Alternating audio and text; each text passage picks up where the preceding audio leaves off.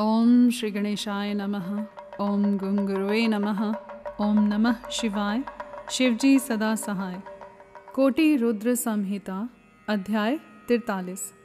शिव संबंधी तत्व ज्ञान का वर्णन तथा उसकी महिमा, कोटि रुद्र संहिता का महात्म्य एवं उपसंहार।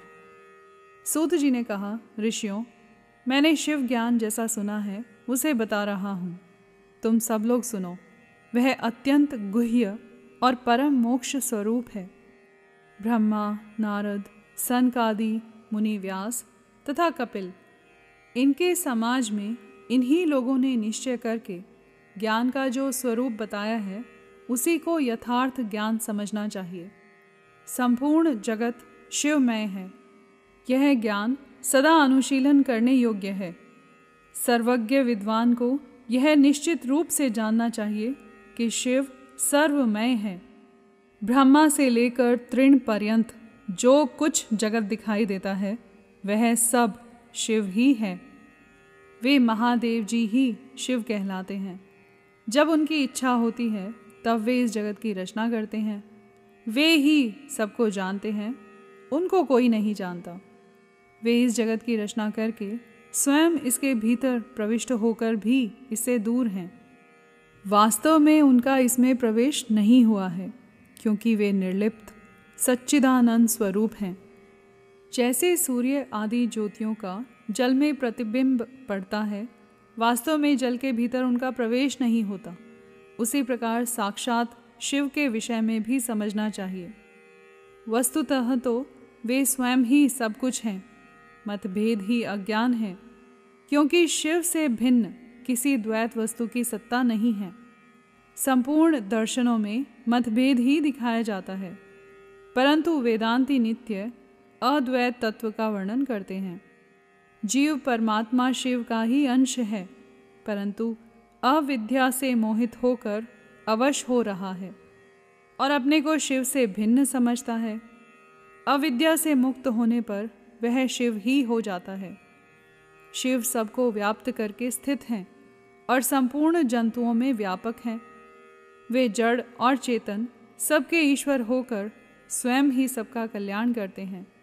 जो विद्वान पुरुष वेदांत मार्ग का आश्रय ले, उनके साक्षात्कार के लिए साधना करता है, उसे वह साक्षात्कार रूप फल अवश्य प्राप्त होता है। व्यापक अग्नि तत्व प्रत्येक काष्ठ में स्थित है, परंतु जो उस काष्ठ का मंथन करता है, वही असंदिग्ध रूप से अग्नि को प्रकट करके देखता है। उसी तरह जो बुद्धिमान यहाँ भक्ति आदि साधनों का अनुष्ठान करता है, उसे अवश्य शिव का दर्शन प्राप्त होता है। इसमें संशय नहीं है। सर्वत्र केवल शिव है, शिव हैं शिव हैं, दूसरी कोई वस्तु नहीं है। वे शिव ब्रह्म से ही सदा नाना रूपों में भासित होते हैं। जैसे समुद्र, मिट्टी अथवा सुवर्ण ये उपाधि भेद से नानात्व को प्राप्त होते हैं। उसी प्रकार भगवान शंकर भी उपाधियों से ही अनेक रूपों में भासते हैं। कार्य और कारण में वास्तविक भेद नहीं होता। केवल भ्रम से भरी हुई बुद्धि के द्वारा ही उसमें भेद की प्रतीति होती है। भ्रम दूर होते ही भेद बुद्धि का नाश हो जाता है। जब बीज से अंकुर उत्पन्न होता है, तब वह नानात्व को प्रकट करता है। फिर अंत में वह बीज रूप में ही स्थित होता है और अंकुर नष्ट हो जाता है। ज्ञानी बीज रूप में ही स्थित है और नाना प्रकार के विकार अंकुर रूप हैं। उन विकास स्वरूप अंकुरों की निवृत्ति हो जाने पर पुरुष फिर ज्ञानी रूप में ही स्थित होता है। इसमें अन्यथा विचार नहीं करना चाहिए। सब कुछ शिव है और शिव ही सब कुछ है। शिव तथा संपूर्ण जगत में कोई भेद नहीं है। फिर क्यों कोई अनेकता देखता है और क्यों कोई एकता ढूंढता है? जैसे एक ही सूर्य नामक ज्योति जल आदि उपाधियों में विशेष रूप से नाना प्रकार की दिखाई देती है, उसी प्रकार शिव भी हैं। जैसे आकाश सर्वत्र व्यापक होकर भी स्पर्श आदि बंधन में नहीं आता, उसी प्रकार व्यापक शिव भी कहीं नहीं बंधते। अहंकार से युक्त होने के कारण शिव का अंश जीव कहलाता है। उस अहंकार से मुक्त होने पर वह साक्षात शिव ही है। कर्मों के भोग में लिप्त होने के कारण जीव तुच्छ है और निर्लिप्त होने के कारण शिव महान है। जैसे एक ही सुवर्ण आदि, चांदी आदि से मिल जाने पर कम कीमत का हो जाता है, उसी प्रकार अहंकार युक्त जीव अपना महत्व खो बैठता है। जैसे क्षार आदि से शुद्ध किया हुआ उत्तम सुवर्ण आदि, पूर्ववत बहुमूल्य हो जाता है। उसी प्रकार संस्कार विशेष से शुद्ध होकर जीव भी शुद्ध हो जाता है।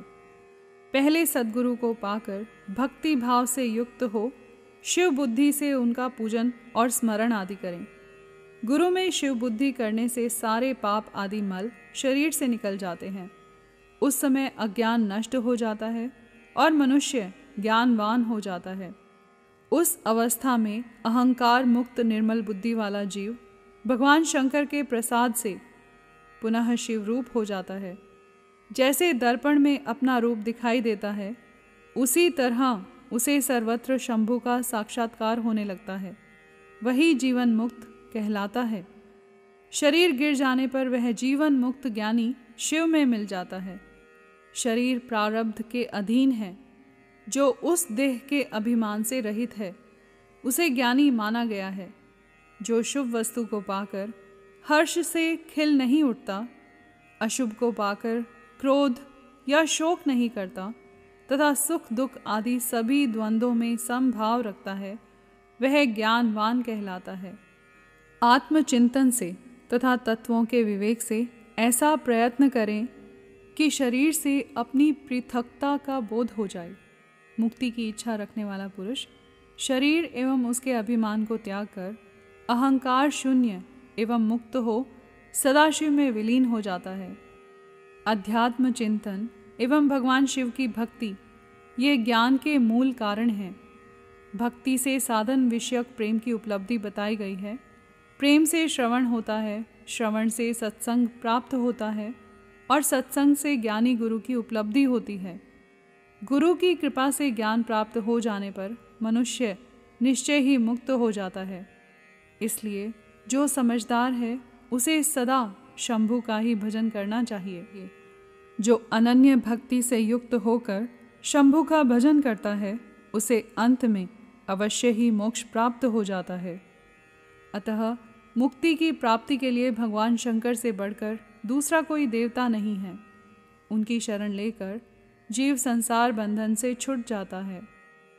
ब्राह्मणों, इस प्रकार वहाँ पधारे हुए ऋषियों ने परस्पर निश्चय करके जो यह ज्ञान की बात बताई है, इसे अपनी बुद्धि के द्वारा प्रयत्नपूर्वक धारण करना चाहिए। मुनीश्वरों, तुमने जो कुछ पूछा था, वह सब मैंने तुम्हें बता दिया। इसे तुम्हें प्रयत्नपूर्वक गुप्त रखना चाहिए। बताओ अब और क्या सुनना चाहते हो? ऋषि बोले, व्यास शिष्य, आपको नमस्कार है। आप धन्य हैं। शिव भक्तों में श्रेष्ठ हैं। आपने हमें शिव तत्व संबंधी परम उत्तम ज्ञान का श्रवण कराया है। आपकी कृपा से हमारे मन की भ्रांति मिट गई। हम आपसे मोक्षदायक शिव तत्व का ज्ञान पाकर बहुत संतुष्ट हुए हैं। सूत जी ने कहा, द्विजों जो नास्तिक हो, श्रद्धाहीन हो और शठ हो, जो भगवान शिव का भक्त न हो, तथा इस विषय को सुनने की रुचि न रखता हो, उसे इस तत्व का उपदेश नहीं देना चाहिए। व्यास जी ने इतिहास, पुराणों, वेदों और शास्त्रों का बारंबार विचार करके उनका सार निकालकर मुझे उपदेश दिया है। इसका एक बार श्रवण करने मात्र से सारे पाप भस्म हो जाते हैं। अभक्त को भक्ति प्राप्त होती है और भक्त की भक्ति बढ़ती है। दोबारा सुनने से उत्तम भक्ति प्राप्त होती है। तीसरी बार सुनने से मोक्ष प्राप्त होता है। अतः भोग और मोक्ष रूप फल की इच्छा रखने वाले लोगों को इसका बारंबार श्रवण करना चाहिए। उत्तम फल को पाने के उद्देश्य से इस पुराण की पाँच आवृत्तियाँ करनी चाहिए। ऐसा करने पर मनुष्य उसे अवश्य पाता है, इसमें संदेह नहीं है। क्योंकि यह व्यास जी का वचन है। जिसने इस उत्तम पुराण को सुना है, उसे कुछ भी दुर्लभ नहीं है। यह शिव विज्ञान भगवान शंकर को अत्यंत प्रिय है। यह भोग और मोक्ष देने वाला तथा शिव भक्ति को बढ़ाने वाला है। इस प्रकार मैंने शिव पुराण की यह चौथी आनंदायिनी तथा परम पुण्यमयी संहिता कही है, जो कोटि रुद्र संहिता के नाम से विख्यात है। जो पुरुष एकाग्रचित हो, भक्ति भाव से इस संहिता को सुनेगा या सुनाएगा। वह समस्त भोगों का उपभोग करके अंत में परम गति को प्राप्त कर लेगा। यहाँ पर अध्याय तिरतालीस समाप्त हुआ। साथ ही कोटि रुद्र संहिता भी संपूर्ण हुई। कर्पूर गौरम, करुणावतारम, संसार सारम, भुजगेंद्रहारम, सदा वसंतम, हृदयारविंदे भवम भवानी सहित नमामि।